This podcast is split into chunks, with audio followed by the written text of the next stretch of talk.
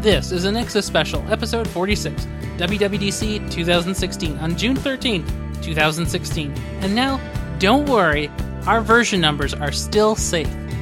This Nexus Special is hosted by Brian Mitchell and Ryan Rampersad. You can find the show notes for this episode at thenexus.tv slash NS46. Hello. Hello. Well, this has been quite a day. Yes, it has. The, the annual Worldwide Developer Conference in San Francisco, California. Which we are not in. No, unfortunately, maybe sometime, but not this year. And it's almost better in some ways, at least for the keynote and tracking everything, not being there because you can you can stream it and be on Twitter all at the same time and not be crammed to your phone or having to see it in person. Right, No, and you don't have to, and you don't have to pay eight thousand dollars to attend. Yeah, exactly. So Right. it's the cheap. And now that there are streaming uh, events and things, you can get a lot of the stuff without paying any money, which is a handy way. And Yeah, this is more accessible. this is the best of all worlds. Yeah. So, you had mentioned that you didn't quite see the whole keynote. No, I did not see the whole keynote. I was I was in a meeting during most of the keynote. I did watch, not listen, just watch the first part of the keynote with the uh, watch and watch improvements. So that was that was uh, as much as I saw. Now, if anybody else wants to actually watch the full keynote, it is available just hours later in high quality uh, at the link provided, first link in the show notes. Yes. So I was able to watch it live. So I I saw it in its entirety. They it started off with Tim Cook on stage giving a moment in silent a moment of silence for the um, victims and their families of the shootings that happened uh, yesterday morning in Florida. So that was a good good opener. Definitely. Um, then they jumped right in and went to a few stats about the App Store. I think there are 2 million apps in the App Store now. So a whole lot to compete with if you're launching something new. And then they talked about WatchOS, tvOS, macOS, and iOS. That's a lot of OSs. A lot of OSs, yes. And then um, this, uh, their State of the Union for the platforms was later in the afternoon, which I watched probably two thirds of, and some other things that have been released on the internet on their developer portal and things I saw on Twitter for people using the betas and things. But you want to get into new features and Yeah, let's start with Yeah, WatchOS. Yes, this would be WatchOS 3. This is a a pretty substantial update, I think, and it I was quite pleased with everything they announced. So the the biggest I guess the biggest noticeable difference right away is improved app launching. So they store some apps in the background and they said app launching can be up to 7 times faster. So they had an example where they tapped on an app and it was it was right open after the animation of it zooming in. It's right there. So that, that's that's been a big annoyance in WatchOS in version one and two. hmm It takes a long time. They also have what they call a dock. So I think this this replaces kind of the old contacts view where you would press the button on the side and see a circular fan of contacts and their pictures, and that would let you um, message, call, or draw to someone. But now it's what they call a dock. So this is uh, a list of apps that hor- is horizontally scrolling that you can view and choose the order of. So I guess your quick shortcut, and I think that makes more sense for a single access button than contacts. hmm I never ever used the contacts feature, so took them a little while to get it out, but I think it's good. Uh, they also had some new features on message responding. So if you're replying to someone, you can have just a it's a list view, so you can have predefined responses to send back, or you can do something new, what they call scribble. So this is where you can write in a little box, and it'll uh, transcribe it to a character. So you can, I guess, like handwritingly draw on it and make characters, and that works for English and Chinese. And so that a new way of inputting text. So it's I guess that's about as keyboardy as the watch can get, and I think that's something. It's more than what we've had in the past with, which has just been speaking it, but that's not always good to do Yeah, in public. Not or- always possible. Yeah. Know, Um, they also added a SOS feature, so this would be on anywhere in the watch. You can hold down the the single button, the same one that's used for the dock. That Mhm. you keep holding it down, and it'll it'll give you an alert saying it's going to dial nine one one in three, two, one, and then it will call it. You can do things. I think share your location. Um, so I haven't looked into it since the keynote, but a way of calling 911, alerting people that you need help, and I think that's a good safety measure to have. Definitely. Um, they also let you do activity sharing. So this is a way of adding competition to uh, your normal activity, so calories, exercise minutes, and standing minutes in a day. So you can view other friends who also have Apple Watches and see their progress. You can view their rings and see how many calories and steps and things like that. So that adds another layer of encouragement to keep going when you can compete with your friends. hmm In addition to the health here, they they added an app called Breathe, which lets you do or guides you for uh, lowering your heart rate and doing breathing exercises. Yeah, I So saw it'll be- this on the uh, website, and uh, you know, it's it sounds gimmicky, but it's kind of cool. Yeah, I'm looking forward to trying it out. I think it'll be fun to do, and You know, it's know, a it- it's a nice variety between all of their other fitness apps and something calmer. yeah, because everything else is just like go go go go go, Yeah. push push, and this is just slow down, hmm relax. Yep. I think it's a good contrast. Definitely. Um, they released more APIs for fitness apps, so the the SDK will now offer up support for the gyroscope, the heart rate sensor, and external speaker. I thought some of this was already available, but apparently I was wrong. So that is good, and I think we'll have a greater amount of fitness apps that are more concentrated towards single things. So maybe lifting weights, for example, because Mhm. Apple's Apple's own workout app doesn't have anything for that Yep. You have to do other.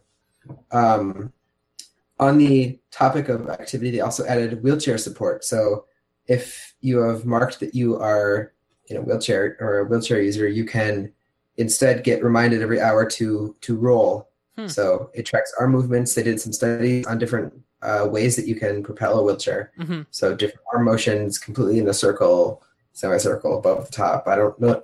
These are not technical names, but um, so it'll it'll alert the user for that and track that. That's really that interesting. Good, good uh, accessibility there. Yeah, definitely.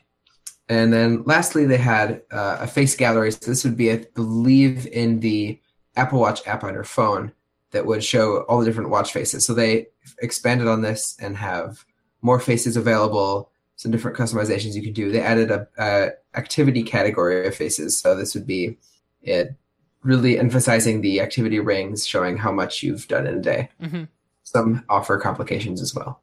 So I'm very excited. I think there's some solid improvements, and I can't wait to try it out. So, do you think any of these um, kind of improvements would be benefiting from newer slash better hardware? Um, I'm not really sure because we've we've only seen this, so maybe I think yeah, faster CPU would be better, and I think even slimmer would be better too. But I think even though all these new features are using probably a lot more power, I think the battery in the Apple Watch, I have the 42 millimeter, so that's a little more than the 38. hmm I think they they have enough or beefy. Their battery they use is large enough that I don't think it will be a problem. And so, for now, at least, maybe in the future, they will. And more, I think additional sensors and things can definitely make the watch better. But how it is today, I think it's going to be okay. I don't know. I think the watch is going to be more of an Apple TV like device where they update it every couple of years. Yeah, That's that, not- that seems to make sense. On the other hand, I think a lot more people would pay attention to and you know early on in the improvement curve right now because it's new enough, and then over time they can slow it down. Yeah. Yeah, we'll have to see what happens. hmm Speaking of uh, tvOS, let's talk about that one. Yeah, so this uh, received some updates, not a lot though. So um, just going off here. So they have a single sign on. So this lets you sign in once with your Apple ID. And I'm assuming you would set up cable channel access and things with your Apple ID account on a phone or computer before setting up your Apple TV. So that way an app can use single sign on to make sure you are who you are and it provides the content for you. Because currently you have to log into your computer, put an authentication code on a per app basis. So for ESPN, you open the tvOS app and it says, all right, go to this URL, put in this code, and then come back here. And then it will have authenticated your account. And single sign on um, tries to remove that. So it's much more streamlined. hmm And that's that got some cheer. And I think that's a very good step. Makes sense. Um, they also added uh, dark appearance, so I think there'll be a global light or dark theme, which kind of changes their translucent, which has been more of a white translucent, to make it more of a black translucent. And that makes sense, especially for TV viewing. You don't want as much bright white. Yeah, I think it's a very good touch, and hopefully apps will support it. And Yeah. Yeah. Um, Siri can search other apps now, so you can say, uh, "Search this in YouTube," and it will go to YouTube and put something in the search field there and hit return or whatever and perform the search. So this is you can, uh, I think, use apps by name and look for content on there. So this kind of follows the theme of the day where they expand Siri capabilities. Um, they have a new remote app on iOS that more closely emulates the, the Siri remote. Mhm. So their gyroscope and things are usable via the remote app. And on there's a now playing screen that shows album artwork and has like a 10 second forward, 10 second backward thing, similar to the Siri remote, except for the album artwork part. But and they redesigned the photos and music app to match changes in iOS, which we'll get to. And apps can require a game controller. So previously they had to always support the Siri remote, but now they can explicitly require a game controller to work. So this will allow for more console-like games to come to iOS if people have controllers. That's so still, I think it's promising, but we'll have to see how many people use their Apple TV for gaming. Yeah, I, I can't imagine the market is very big, especially right now. Yeah, I think consoles definitely have big uh, advantages over an Apple TV. But for light gaming, You know, all it takes is one big game to actually get onto the Apple TV, and then there you go. You're it's now a platform. Yeah, hmm definitely. So um, I'm excited for Apple TV OS. Nothing too much. I don't think it'll affect what I use my Apple TV for very much. I mostly use it to watch Plex, so as long as it does that, I'm I'm fine. Yep. So next, they discussed Mac OS. Yay. So this, uh, they officially rebranded it. It's Mac OS with a lowercase m, all one word. So M A C, capital O, capital S, and they call this one Sierra, and it does use the version number 10.12. Oh, good. So don't worry, our version numbers are, are still safe. So they have some new features added. It's a little more feature, featured than tvOS update, but uh, is definitely dwarfed by iOS and watchOS. I think maybe watchOS. It's a little different of an operating system, so hard to compare. hmm So um, yeah, the name is officially official, as I tweeted. Um, but uh, some important new features are auto unlock. So if you are uh, already authenticated with your Apple Watch, it will auto unlock your Mac. So you wake it up instead of typing in the password, it just uh, pushes through and shows your your desktop. It's pretty So cool. I'm not quite sure how this works. If you have a phone that's unlocked in your hand, will it also unlock your Mac? I wasn't I never followed up on that, so that'll be interesting to see. But it's using continuity, so So you would need to it- have a Could it be a newer Bluetooth Mac. Yeah. I, I believe it's Bluetooth Yeah. using their similar technologies as AirDrop Mhm. and sharing handoff continuity between iPhones and OS 10. That's okay. I'm. I'll just type in my password because I'll never No. have an iPhone. Hey, you never know. That's true. I don't know. You uh, maybe that iPhone 7 this fall will be Yeah, so you could- great. You could. You could. You could. You could double check that in uh, November, and I'm sure I suddenly we'll just It'll- have yet another phone. It'll go well with that Hackintosh you're going to build, right? Right. Exactly. Yeah, I believe in you. Don't worry. I know. I've, I've seen friends who have completely flipped around. Well, promise. I think I would probably just have multiple phones at that point. Yeah, that's true. Yeah. You'll pull a, a Marques Brownlee and just Right. have insane amounts of phones. Yep. Pretty much. So after unlock, uh, they went over and discussed Universal Clipboard. So this is you can copy anything on an iPhone, iPad, or Mac, and it will go over iCloud or continuity. I'm not quite sure. Probably continuity and transfer then to your other device. So if you copy an image for example, on your iPad, and then paste it and hit paste on your Mac, it will copy that image to the Mac. So this is this is something that has uh, third-party apps have long tried to bridge the gap with because oftentimes you have a little something on your phone and then you realize I need a computer to finish this up or to use this. And so I what I've done is I've gone into notes, pasted it there, opened notes on my Mac, opened it there, or I message it to myself, something like that. Mm-hmm. Yep. So this this finally bridges that gap, and I think it's a long time coming, and it's good. Lots of people were tweeting at Paul Haddad of Tapbots saying "Rip Pastebot," which is a app I think from 2010. hasn't been in the App Store for a few years, but it there's a little daemon that ran on a Mac, and using your iPhone and Mac, you could share clipboard. Yeah, it's a pretty handy thing. I agree. Yeah, and so they have improvements to iCloud Drive, so it can now store documents on the desktop and documents folder, and have optimized storage. So they provided an example of a machine that had 20 gigabytes free. They turned on all the optimizations, and then it had 150 gigabytes free. So it uses it looks for documents that you haven't accessed in a while, don't things you don't use very often, and will remove them from your machine, but have them available to download on the fly if you need them. Mm-hmm. So this, I don't know how I feel about this. I might use it, I might not. I think probably more towards the side of not. I know I have several Git repositories in my documents folder, for example. Yeah, and I'm sure and your iPhone think, totally wants to deal with Git. Yeah. yeah. so I think may not be a feature for me, although maybe I might turn it on for some folders and that might be good. But because yeah, I was I was noticing the other day I was trying to clean up a bunch of storage on my computers and iCloud Drive is sitting at 4.2 gigabytes because I have documents in there and it there's no way to delete it from the device but not from the account. So hopefully this will have some more fine grained things, maybe like Dropbox where you can say sync this folder but not this one or not sync but store. So we'll see. Mm-hmm.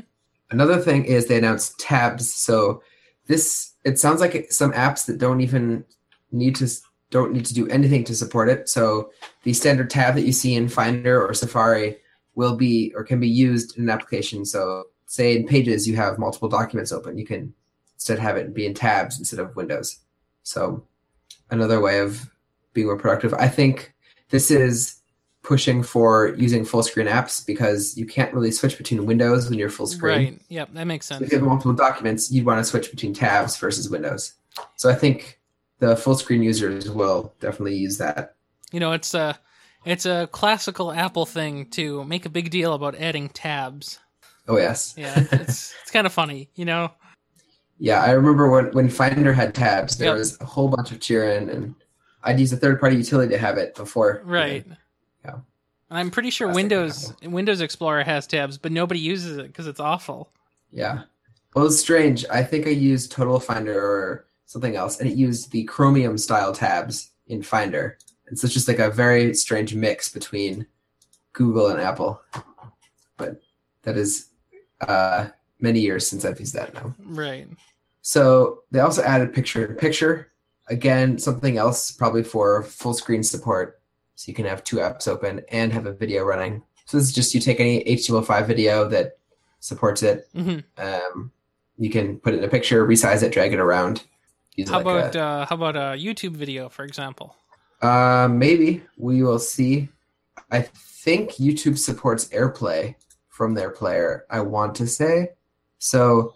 Uh, maybe they do support. They will support this in the future. Um, yes, YouTube does support AirPlay. Oh, that's amazing! Now. This is going to be a wonderful change. So I do think they'll support picture in picture. Good. Um, at least on the Mac. Although you know they might want you to use YouTube Red. We'll see. We'll see. It's a little different though because it's not in its app; it's in a right. website. So that's what I'm hoping. Little, I I would hope that they support it. Mm-hmm. Um, a, there. One more thing was Siri coming to uh, Mac OS. So this is an application in a dock or a little uh, menu bar thing that you can talk to Siri with. Um, it kind of uses things in Notification Center, which I thought was a little strange. So it'll put results in an I don't mm, maybe it wasn't in Notification Center, but in the area where Notification Center is is where Siri lives. Um, so that little panel that would slide off, but I think it just kind of comes down from the top instead. So that lets you talk to Siri. You can ask it to search for images on the web. Just drag an image into Keynote, for example. hmm That was a demo they did. To which everyone on Twitter was complaining about image licensing, but Whiners. another story. Yeah. so, uh, and there's more context now, so you can search for something in your in Finder, for example. So you can say, look for files uh, sent from this person in the last month, and it'll show you that. And you can say, uh, only use ones with the tag work, hmm and we'll refine it again. So, Apple's adding some more AI deep learning into Siri and context. So I think it's finally pulling Siri towards uh, Alexa and Google now, which is definitely had been in the in the ahead of Siri last year or two.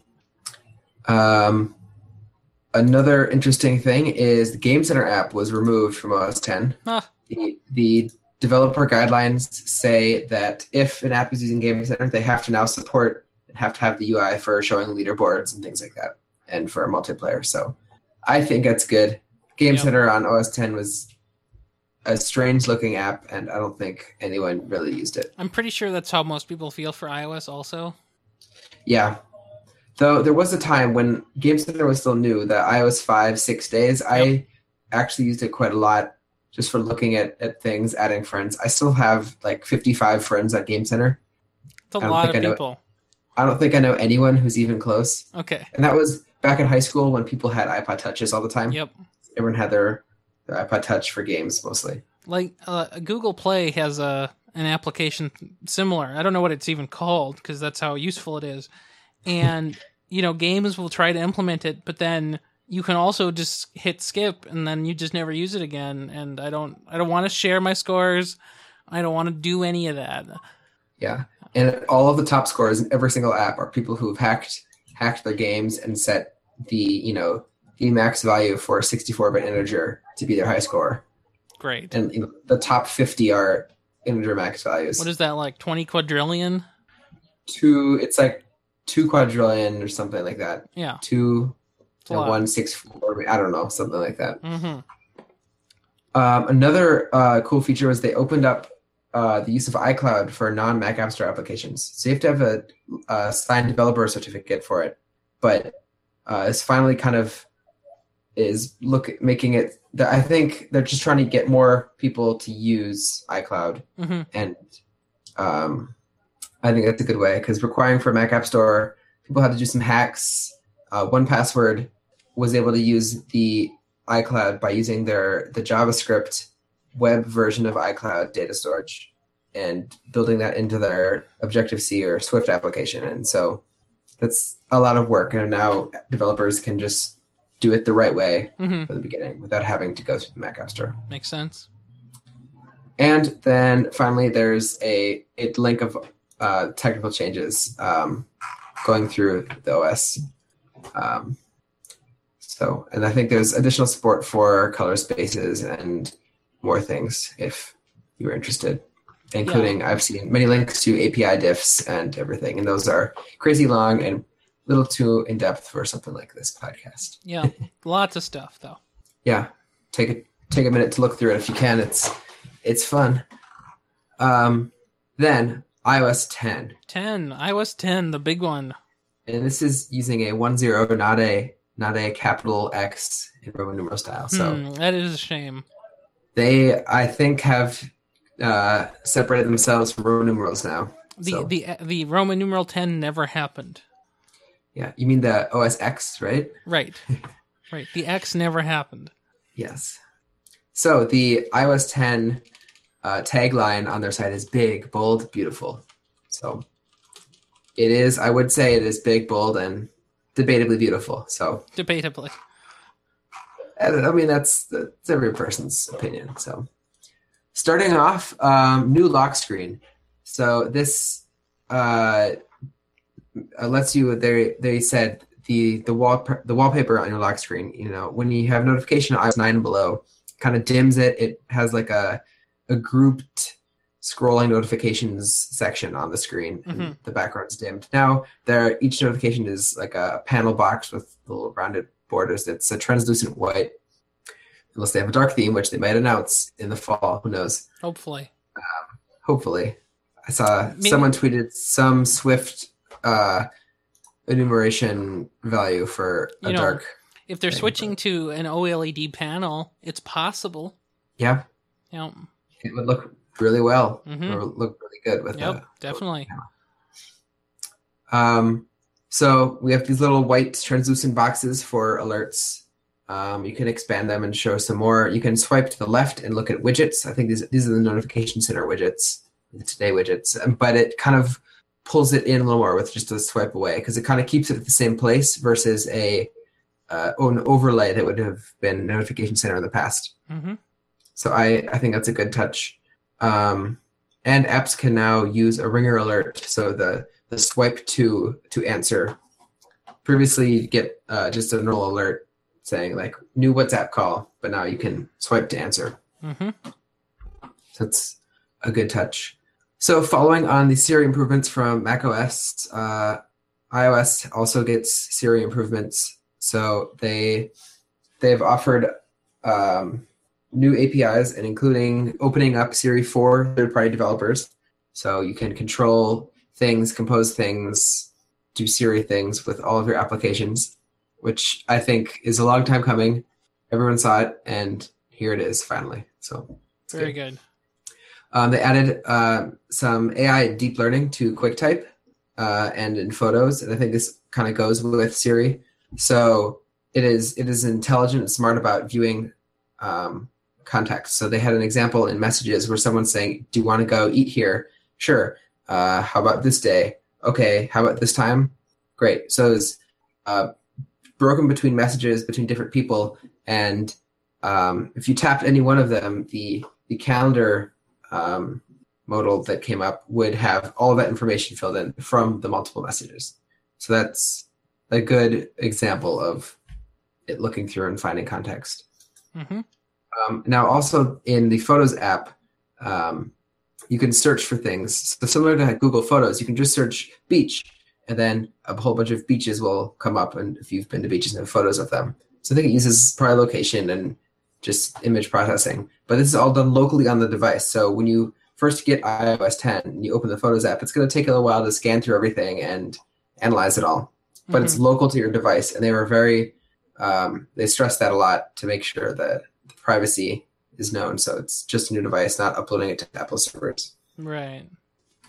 Um, that's about all I have here for photos deep learning. I think there's more that is there, but I haven't looked into it quite enough yet. Um, maps improvements. Uh, there are third-party uh, app extensions for maps. So this would let you do something like uh, get an Uber to where you are, um, make a reservation at a, at a restaurant, all from within the map. So if you are searching, you find a restaurant, you could say, okay, order a table at this time for this many people. hmm All right, great. Now, now get me here. I'm going to use the ride sharing. Okay, just book an Uber. It'll be here in two minutes. Great. And you can pay with Apple Pay in line, all from within the map application. You don't have to leave it at all. Great. So this sounds good for those restaurants and people who use uh, Uber and ride sharing. I still think they need to push for more cities to get transit MSP. So we'll see. They have uh, additional traffic and rerouting capabilities. So it reminded me a little bit of Waze. So it can suggest this route is six minutes faster. Would you like to use this one instead? So you can use that. Uh, they also uh, redesigned the Apple Music or Music application. Uh, this was presented by a new person that Twitter seemed to like. Uh, her name is uh, Bozoma St. John, and she, uh, someone called her Hair Force Two. Oh my. thought was pretty good. Um, so she presented on um, the new application. So uh, songs will have lyrics now. Um, it's redesigned a couple different tabs.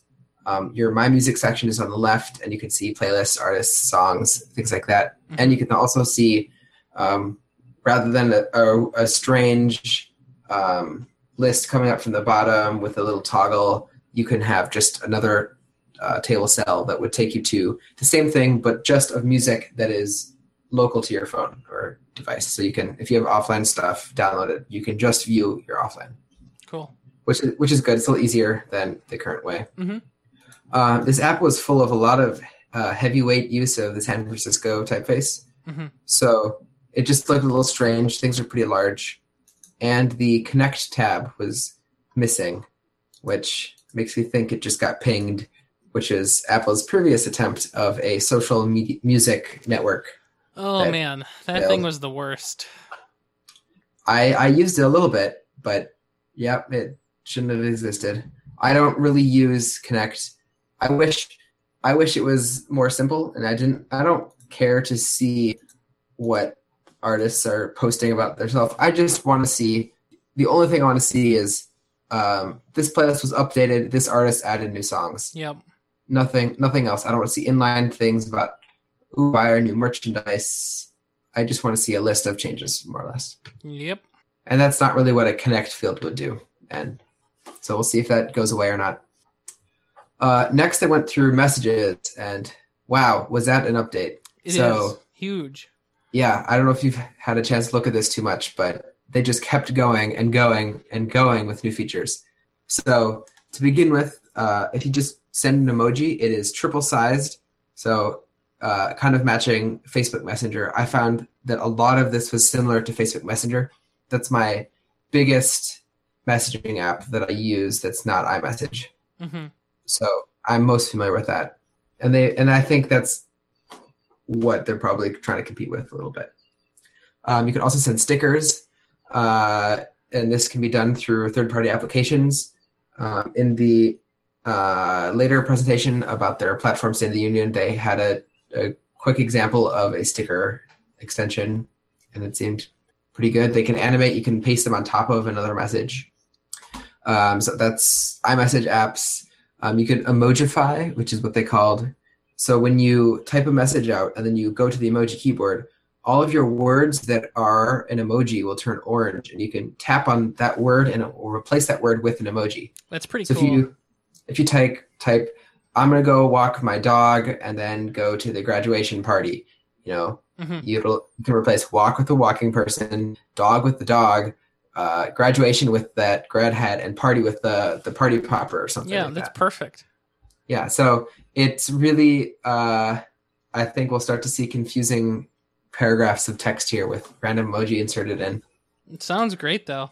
Someone was saying they hope they have a, a reverse emojify so everyone's Oh. grandparents can can understand what their grandkids are talking about. Yeah. Well, we'll see. Maybe there'll be an iMessage app for that. Who knows? mm. Um, then there's that's that's kind of uh, I guess predictive emoji, kind of similar, but this would be in the, in the quick type bar. If you're typing something that is an emoji, uh, it'll suggest an emoji for you. So the the Gboard keyboard does this, and I believe the um, Samsung keyboard on Android does it. I don't know if the Google keyboard does, but suggesting emoji to use.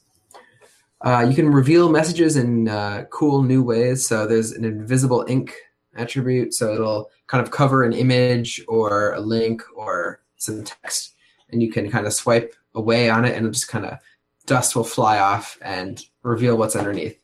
So that's a, a way of kind of surprising something.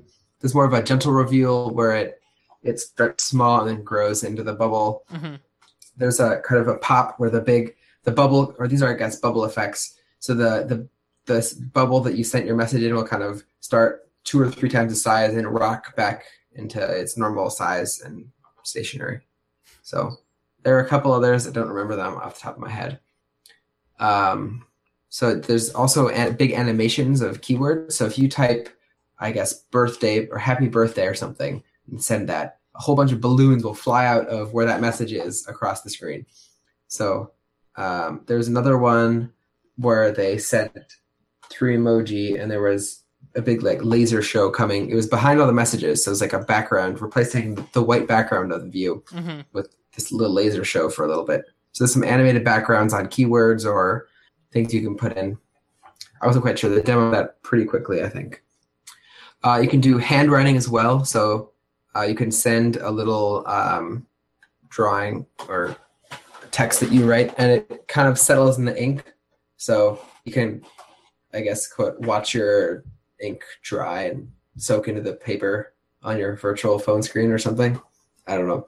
Cool way of saying thanks or something if you wanted to draw it out. Yeah, and you had good handwriting somehow.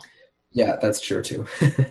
and finally, I believe, or almost finally, there's tap back where you can do reactions to messages. So you can do like a thumbs up, thumbs down, exclamation mark. So this is a little like a little badge on a message Yeah. so you can react. I, I think really that'd be good. that. Yeah, it's it's kind of like in Slack where you can react with an emoji. I love that. It's like this. Only it's five or six options. Yeah, I think reactions are really cool. It's a good way of getting in large group conversations quickly seeing what people think of it. Yeah, and it doesn't pollute the main chat either. Definitely. Yeah. So this whole messages thing, what I think is really cool is at Google I/O, there was a big announcement of Google's new chat application called Allo, which is a horrible name, and the application itself is horrible. But it's funny to see how much overlap there is between that and this. So this lacks a lot of those contextual, like, oh, you were searching for food? Well, here's some more food.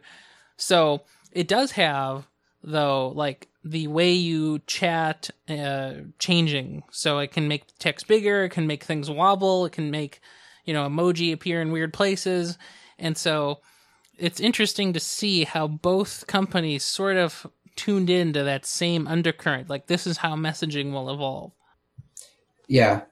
It was it was interesting seeing some older developers on Twitter really complain about this and some younger people saying, "Oh, this looks cool."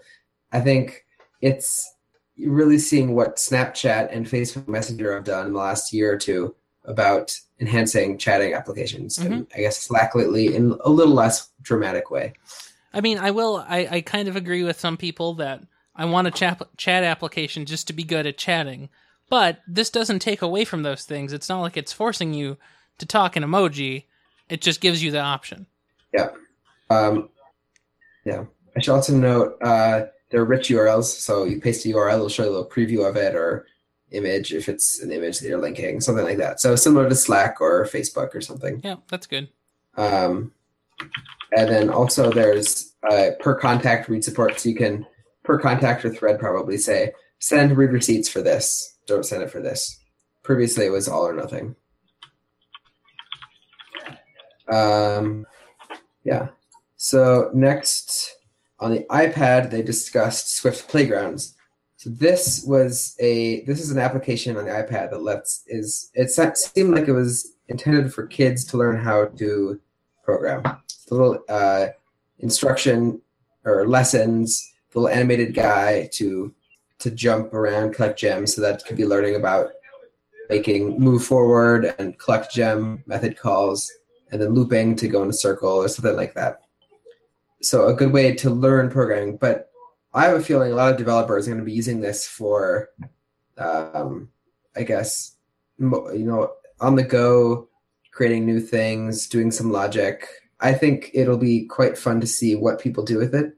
Now, there's an application called Pythonista, hmm which uh, Steve Troughton-Smith uh, a couple months ago was really into because you could import uh, some Objective C runtime, and so you could via Python make a bunch of iOS calls, and there he was able to read the root file system and things from this sandboxed iOS application.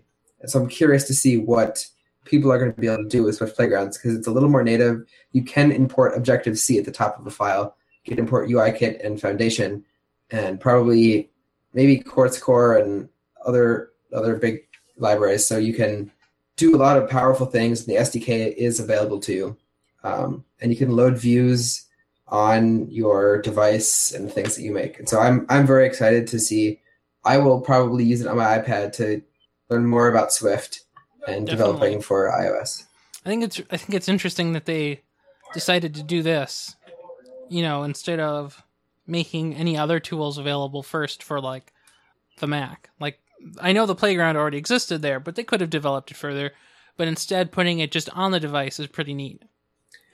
I think they're doing this because a lot of schools are getting iPads for students. Um, Yep. and and kids, you know, their parents get them an iP- an older iPad that they watch a lot of videos on, play Minecraft on. I know I I know of many kids who have iPads and not really computers, and they use that a lot. I Mhm. think this is this is targeting what they think kids are using more often than not. Definitely. And I'm curious to see what Ian thinks about this and if he would use it as in his class because everyone has an iPad already. yeah. I think that'd be really cool. I think I think that is a really good point that education uses uh, instead of having to load, you know, a third party kind of like uh, what do you call it? Um, what are those uh, Scratch or those other Yeah. kinds of things onto either computers or to somehow get it to work on an iPad? This is a great great solution. You know, it, it indoctrinates the people into the uh, Apple languages, and it just happens to be available also. Yeah, and then it's free. They have lessons from the first coding. I think people could really go at their own pace Yep. and figure it out. And Swift And is I a think- great language too. No, no, no doubt about that. Yeah, I I've really enjoyed it. I think it's a good first language too. hmm So that's going to be pretty exciting to see where it goes. Um, so iOS 10 definitely dropped support for the iPhone 4S. The keynote says it uh, did not mention the iPad Mini, iPod Touch 5, iPad 2, or iPad 3. However, on Apple's website, it does mention that iOS 10 does support those devices. So that's a little bit in limbo, and we'll see what happens. Yeah, I'm really hoping they do drop it all though, because those those things have been around for too long and they need to go away. Yeah, if if those were dropped, it would mean that uh, every single device that iOS 10 would support is all Retina hmm because the iPad Mini and iPad 2, and those are A5 devices. They're five years old at this point. Yeah, it's, think it's it, that's too long. It's over. Yep. Yep. So another big change that I think is going to change a lot of things that people are very happy about is the unbundling of stock applications.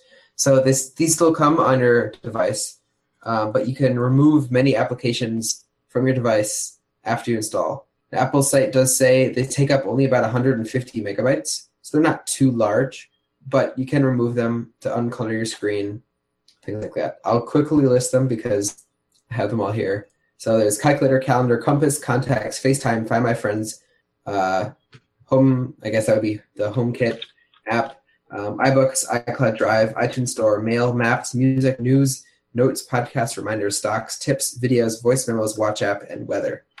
So these are a lot of applications that some people use, but a lot of people don't. And so I think it's good that you can remove it Yep. and still be okay. Now, I will note uh, defaults are not implemented or not yet or haven't been announced, or maybe they're waiting for this fall. So, for example, if you uninstall the Mail app and you tap a Mail to link, a alert will come up saying you need to install the Mail app to open this link, even though another app could very well su- uh, support that with the defaults. Yeah, that does seem like something that should be added at the same time as this was removed. Mhm. So So I yeah, I asked Evan Coleman this. I have a uh, tweet linked here. He goes by EDC fifteen ninety one on Twitter, and he was saying uh, it looks great. He thought it would work fine. I said, "What about Mail to links?" And then he tweeted this tweet Mhm. and said, "Oh no!" And I've seen a couple other people notice that as well. So I hope that there's default support. I think if they don't introduce it now, uh, there's going to be some awful hacks and annoyances from everyone until iOS 11, when when they would probably say, "Okay, fine, we'll release default." yeah. I hope or they don't wait that update. long because that would be awful. I I think it's time. Um, I think you know map applications, default music app, mail app, and web browser is probably important to have. Yep. And I thought it was interesting that they also have things like contacts because I don't know anyone who doesn't use the built-in Apple Contacts application. Yeah, Now, I, the, I the phone app has basically the exact same thing, Mhm. and Contacts wasn't in iPhone OS one. I think it was an iPhone OS two feature Yep. but still, it just seems kind of strange that that's removable.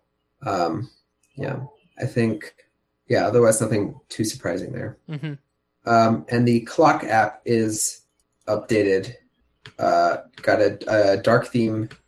I guess didn't touch on this on their keynote or anything, but I saw tweets and people who use the beta. So you can set timers and alarms and things still, but there's a new bedtime feature which lets you um, put in when your bedtime is and when you're going to wake up, and it'll show you how many hours that is, and it will do some sleep analysis. And I'm assuming this goes to HealthKit, so then you can um, say, "I'm going to bed now. I'm waking up now," and then it will put in you slept that long, and it'll give you can give you a reminder of go to bed now, 15 minutes before or something. Um, you can choose the volume, a sound, and certain days of the week for that alarm. Mhm. So I think that's a nice feature. I'm going to be using that. I've been using a an app. Um, oh, what is it called? Federico Viticci wrote about it last summer, I think. It's called Pillow, and so that is an app that I have my phone. So I set an alarm. It's my alarm. I have it plugged into my phone and put face down on my bed, and so it uses the proximity sensor to turn off the display. But the phone is running and listening. It records audio, which I can listen to in the morning if it hears me move. So the biggest new change, I think, is the announcement of the APFS, so Apple File System. So this would be replacing their HFS Plus, which would be uh, Hierarchical File System Plus, which is their extension in um, the Mac OS 9 days, I believe it was, maybe 8. So this is a new file system. It's uh, in developer preview in uh, Mac OS Sierra, and it's scheduled to ship in 2017. So it'll probably be present on uh, OS 10 or Mac. O- oh, this could take a while. Mac OS Sierra, Yeah. but uh, probably not default. It in its current form uh, cannot be used as a startup disk. It is case sensitive only, which someone was saying in Ars Technica forums. People were really not happy about that. I don't know why. It doesn't seem to matter to me. Um, Time Machine is not currently supported. Uh, File Vault is not supported, and Fusion drives are not supported. Um, so these are all things that will be worked out and supported when it's uh, continuously developed here. And it's announced that it will be open source. Uh, the the format and documentation will be released when it is released, so open Mhm. sourced, which I think is a good touch. Um, it'll allow for things like Linux to support at least reading or writing to it, maybe f- in the future. yeah, that, so it- that's an important thing. Yeah. So um, looking through it, it's it's an interesting uh, bit of new features. So it has 64-bit I- inode numbers, which allows it to have um, uh, what is it like nine quintillion files on a single volume. Mhm. So it's something huge, probably up from the 32 mega or 32-bit that it has now. A lot up. Yep. So yeah, nine quintillion files on a single volume. Um, there's nano- nanosecond timestamp granularity, um, which is the improves upon the one second timestamp granularity of HFS plus. So uh, quite a bit different there. What is nanosecond millionth of a second or something? It's a billionth, I believe. Billionth? Okay. Yep. That is a big increase over one second. Um, extensible block allocator. I'm not sure what that does. Um, when initializing very large disks, a block allocator may lazily initialize its data structures only as necessary to improve to improve performance. Um, there are it supports sparse files. Uh, there's crash protection, so it does copy on write. But so I believe when you are copying a file, it or writing to a file, it will cop it'll make a copy of it until it's done and then replace it. Yep. So you're not directly writing to data, and if something happens, that data is still there when it comes back. Versus currently, where you have weird corrupt data when it's in two different states at once. Yep.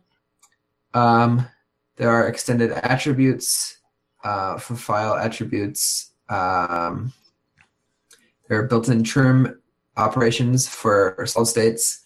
So this is um, these operations are issued asynchronously from when files are deleted or free space is reclaimed, which ensures that these operations are only performed once metadata changes are persisted to stable storage.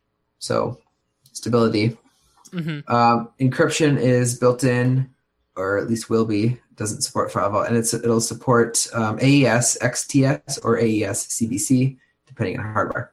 And it looks like it can support um, no encryption, single key encryption, or multi key encryption. And it's pretty cool that it's per file keys. So that's very uh very very secure. Yeah, at a at a file system level, I think that's good. Yep. Um, it'll be uh, compatible with El Capitan and later. Uh, Yosemite will not recognize it, um, and it will be uh, it can be shared on an SMB network file share, but not AFP, which is Apple Filing Protocol, which is now officially deprecated. Good. I think it was maybe last year. Very good. It's about time. Um, yeah, so that'll be quite cool to see as it as it is built on, and so it can it offers a couple new features as well. So uh, it's Flash SSD optimized. hmm Um, so the copy and write design is more tailored towards Flash SSD because it has more um, I/O to work with. So I think on a hard drive you don't necessarily want that because it's spending more time working on the disk. Uh, there's a new feature called space sharing. So you make a container which um, allocates physical space on a disk, um, and then in there you have multiple volumes. But each volume inside a container will show the same free capacity. So they are dynamically filled. So currently, if you have, say, a 500 gigabyte disk and you have two partitions, you have to give a hard number when you make those partitions, and it will always be that number. hmm Now, with, with HFS Plus, you can reshrink a volume and resize, but it takes a while and it requires repartitioning.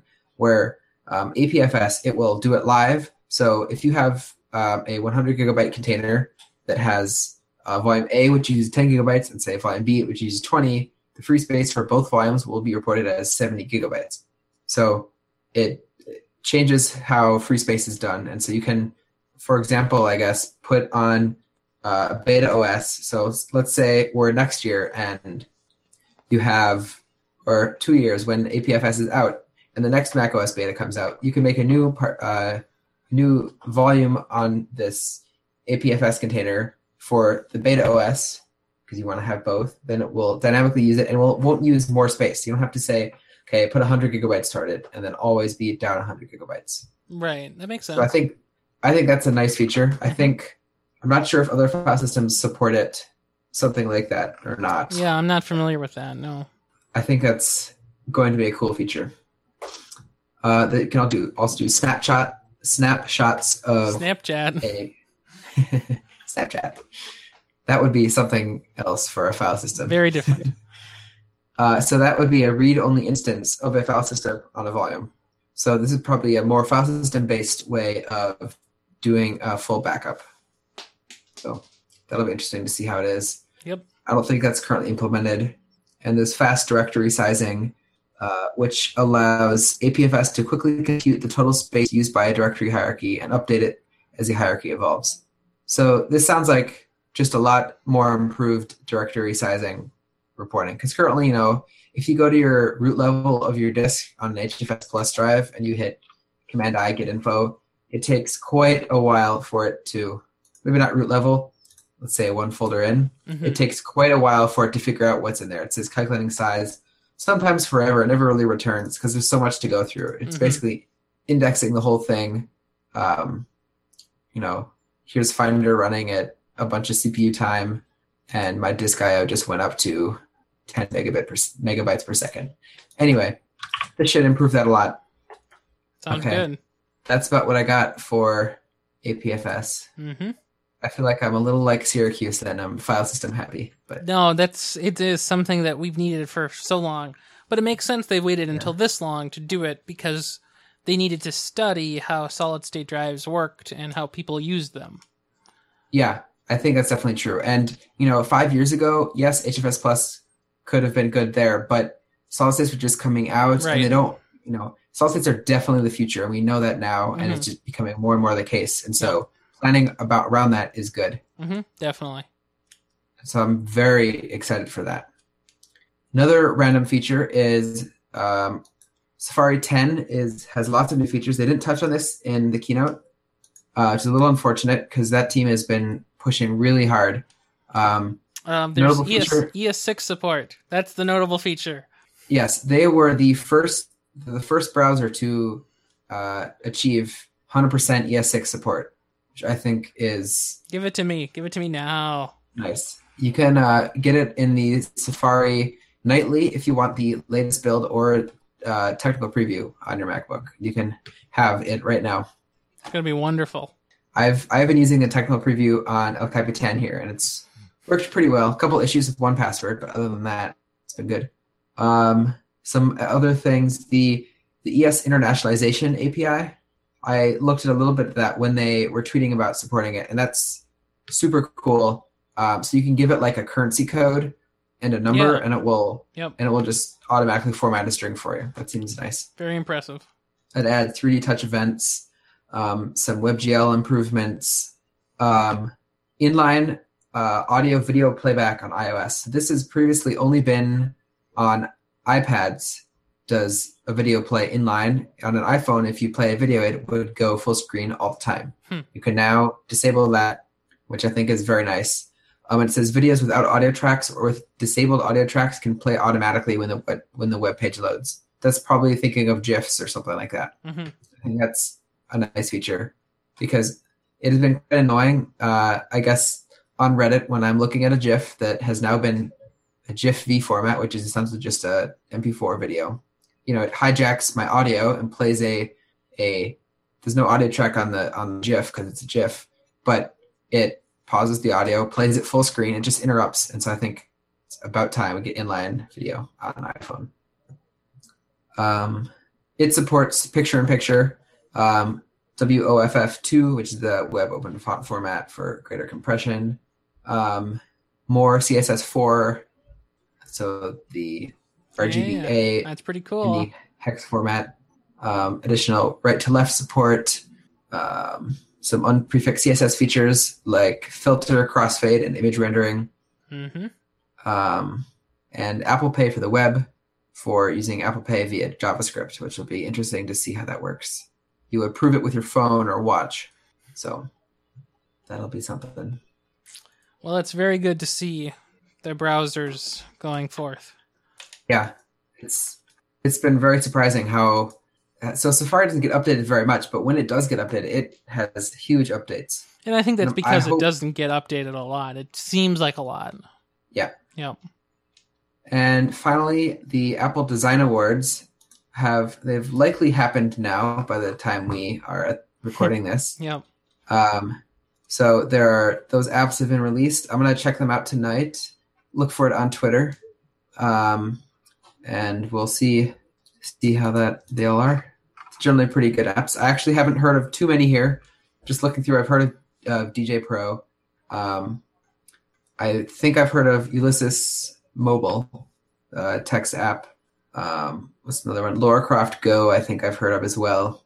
So those are some of the apps that have been announced, and I'm sure those will be showcased in the App Store in the coming days. Definitely. So that's about what I have. There, uh, I guess, a couple other things. So Xcode 8 was released to developer previews, which contains Swift 2.3 and Swift 3. And that reminds me, I don't I have no idea what is in Swift 2.3. Um, I'm guessing some additional features, but not quite the big syntax changes that comes with Swift 3. Yep. Um, don't quote me on that though. so, uh, some big some changes to the Xcode IDE. There's a, a graphical memory profiling in an active debugging session, so you can see where memory is in like a tree, um, and not just a normal like a expanded list kind of tree, like a very graphical with lines and shapes, very So- Apple-like. That sounds very impressive. yeah it, it uh you should check it out if you have the time. It's very very cool. Yeah that's i think about all i got unless you have anything else to add Well, what didn't we see? we did not see anything about hardware so those Aw. long awaited macbook pros that we want so bad they are not here so no, no MacBook Pros, no Mac Pros, no, no iMacs, no, no Mac Minis, nothing. nothing How sad. on the other hand look at it in a good way the mac that you have is is uh, less out, outdated than it would be if they did release new hardware But if they did release new hardware, the Mac I would have would be the new one. That's true. Patience. Q4. So hopefully by September it'll be out. I hope. Yeah, we'll see. I'm I'm sure it'll be okay either way.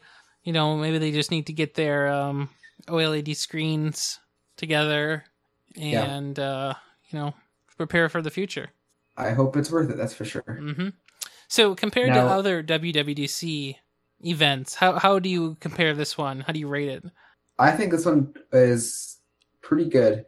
Um, it's a little different because I have a little more uh, iOS developer experience at this point. So I'm approaching it from a different style or a different standpoint.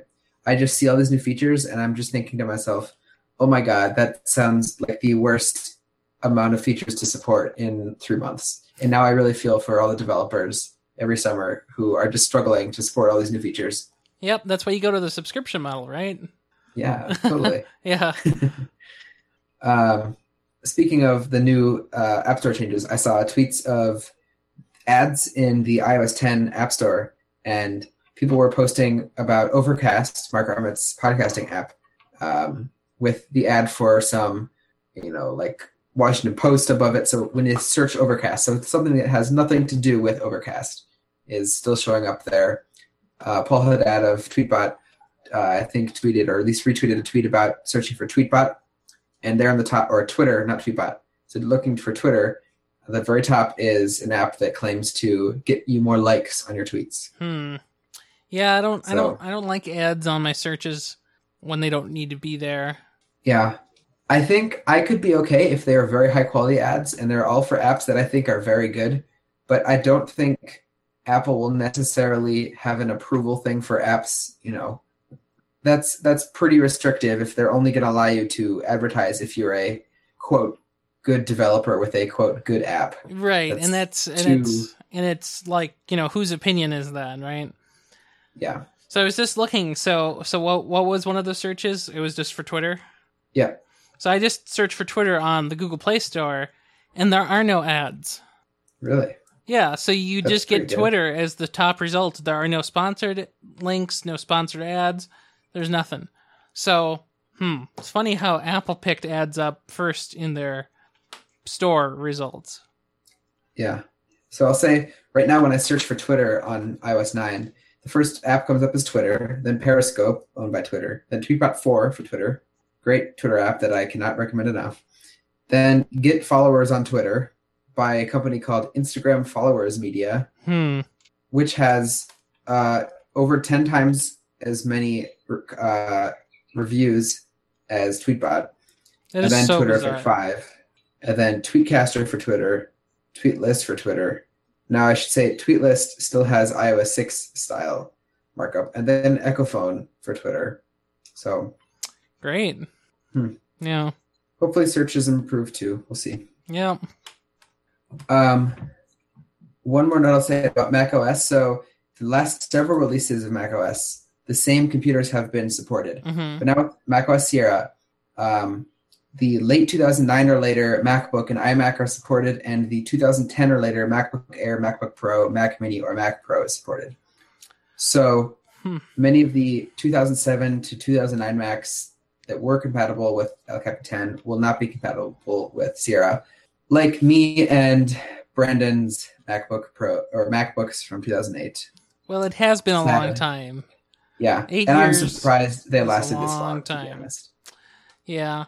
I, I'm uh, I'm pretty impressed. The MacBook Air was still included, the 2011 model. I mean, it's you know it's old, Yeah, and that 2010 one was even worse. even worse. Yeah. Yep, Well, it's got to happen at some point. definitely. I, I mean, my 2008 MacBook, I put the Yosemite uh, public beta on there, and that, or I think it was developer beta actually, uh, and that thing crawled. It was it was bad. I can only really use it on El Capitan when it's running very few utilities and just doing simple browsing hmm with a lot of patience. Yeah, that's why I always lag behind a version or two on OS 10. Get better performance, but you also lose on features. I'm more of a feature person. I'm I'm more of a making the MacBook Air work kind of person. I mean that too. And then the the my MacBook from 2008 at three years, three three and a half years old, I was already ready to replace it. Yeah, And and I, I did replace it in four years, or a little under four years actually. I think three and a half. And it has it it has surprisingly still been able to run things. And I run uh, I guess, Snow Leopard or Lion on there, and it runs so much faster than it does today. But back in 2012, I still couldn't stand that. Hmm. So I think that's about it. Yeah, I think so. I'll be looking out on Twitter all week about other things that people are discovering and learning about at talks and workshops. Speaking about Twitter, where can we find you? You can find me, especially this week, on Twitter at underscore Brian Mitchell underscore. I'll be talking about WWDC and Apple and retweeting lots of stuff probably all week. So that'll be exciting. And you can find me on my website at brianym.me and my other Twitter at bman4789 if you want to see what I'm doing that has nothing to do with tech. And of course, you can find me just about everywhere, but especially on the Twitter at Ryan Moore, and of course on ryanrampersad.com, which links to just about everything. Perfect. That's where you can find me. You can also find me being very sad in the corner with my MacBook Air because I don't have a MacBook Pro. Just got to believe that MacBook Air is just going to love you all the more being able to be used for just a few more weeks or months. Yeah, with uh let's see here, uh, with the 510 cycles. Yeah, Yeah. that's true. I think uh, I'm curious what my my 2012 MacBook's at. I think it's at at least 500 cycles though. Let me uh, pull up here, but it's nothing compared to my 2008 MacBook, which is in the 900 940 cycle range and is at about 30% battery health. So Yeah, that's that's pretty bad. I'm at 80-ish here. okay, that's that's usable, but it's a little noticeable. Yeah, 80 83% actually gets me just enough of the day that I'm okay with it. Okay, do you bring it to work and use it there? Uh, I, I I was bringing it to work, but then I had to actually start doing work, and I stopped. Okay, enough. yeah, So my my um at 523 cycles. What yeah. did you say you were at? F- uh, five, uh, five ten. Okay. Well, I guess I use my computer a little more because mine's a, a year newer too. Yep. I used mine very intently for one the first year. hmm I think I had about 350 cycles or so in the first year, and I've used about uh, what's the math here? Almost 200 since in the next three years. So I was a very big user the first year. Then I built like a desktop, and then I neglected that MacBook. I mean, I would love to use, um, you know, a Mac as my primary secondary computer, but I can't use the MacBook Air for a lot of things these days because VMs actually require horsepower. Yeah. Mm-hmm. Well, Soon. Macintosh. Yes, that too. Yeah. Well, thanks for uh, coming on and talking about, talking about WWDC. It's always good. Yeah, always good. Until next year. or, or well, until the next special event, which is hopefully in less than a month because I need a MacBook Pro. Yeah, I will. Well, definitely. I'll Yep. see you at that MacBook Pro special event. Great, perfect. And you know, even if there isn't an event, let's do an Nexus special anyway. Just reading the website, That is okay with me. With I'm full excitement. We can make our own keynote. Oh, that would be awesome. Sounds good. Have a good one. you too.